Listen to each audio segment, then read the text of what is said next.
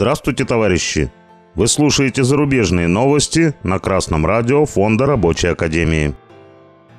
В сегодняшнем выпуске зарубежных новостей. Забастовка сценаристов в США стала поводом для критики капитализма. Афиша Дейли сообщает, что в Америке бушует забастовка сценаристов. Она парализовала производство фильмов и сериалов. Локальная стычка богатых продюсеров и бедных сценаристов вдруг вылилась в очередной виток спора о проблемах капитализма. Вот текст письма, которое получили все пользователи сайта The Blacklist, крупнейшего агрегатора сценариев, из которого вышли социальная сеть, рестлер и десятки других голливудских хитов. Дорогой сценарист, Гильдия сценаристов Америки сейчас бастует против крупных студий и стриминговых платформ – на кону не что иное, как само будущее нашей профессии. Слишком долго компании обесценивали труд авторов, заставляя их работать больше и за меньшие деньги, отбирая творческий контроль и возможности карьерного роста. Во время забастовки членам гильдии запрещено предлагать кому бы то ни было свои услуги. Если же вы не являетесь членом гильдии, но попробуете продать свой сценарий компании, которую мы бойкотируем, то знайте, что гильдия не примет вас уже никогда. Если продюсер или агент предложит вам контракт, не соглашайтесь. Скажите, что вы с удовольствием начнете сотрудничество после того, как закончится забастовка. А сейчас выражаете солидарность с протестующими.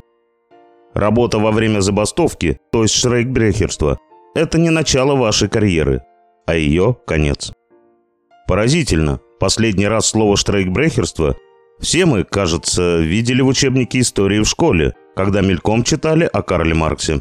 Мало кто всерьез вспоминает о нем сегодня. Капитализм принимается как данность, а его недостатки считаются неизбежным злом.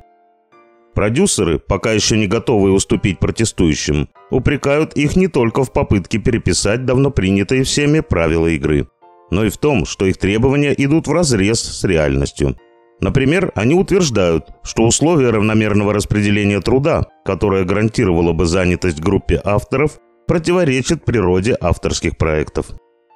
Но если не вникать в тонкие нюансы и технические детали, то суть протеста очень простая. Труд сценаристов приносит гигантскую прибыль студийным боссам. Но самим сценаристам от нее не достается почти ничего. Это несправедливо. Так, например, один из авторов вполне популярного и прибыльного сериала «Медведь» был настолько нищим, что не смог позволить себе костюм для церемонии вручения награды. В итоге костюм ему подарили друзья, а галстук пришлось брать в кредит. Забастовка американских сценаристов важна не тем, что новые серии «Дома дракона» вы, возможно, увидите чуть позже, чем хотелось бы, и даже не тем, как после нее будут пересмотрены правила игры на большой голливудской арене – а тем, что кто-то в очередной раз возмутился несправедливостью капитализма и нашел абсолютно легальный и эффективный способ с этой несправедливостью побороться. Товарищи, самое время проснуться и начать борьбу за такую жизнь, в которой благополучие каждого человека будет целью производства, и напротив, роскошная жизнь отдельных лиц за счет бедности большинства станет недопустима. Объединяйтесь с коллегами и требуйте улучшения условий труда, сокращения рабочего дня и влияния на деятельность предприятия. Только мы сами можем улучшить свое положение. Боритесь, или наших потомков постигнет нищета, неграмотность и безнравственность.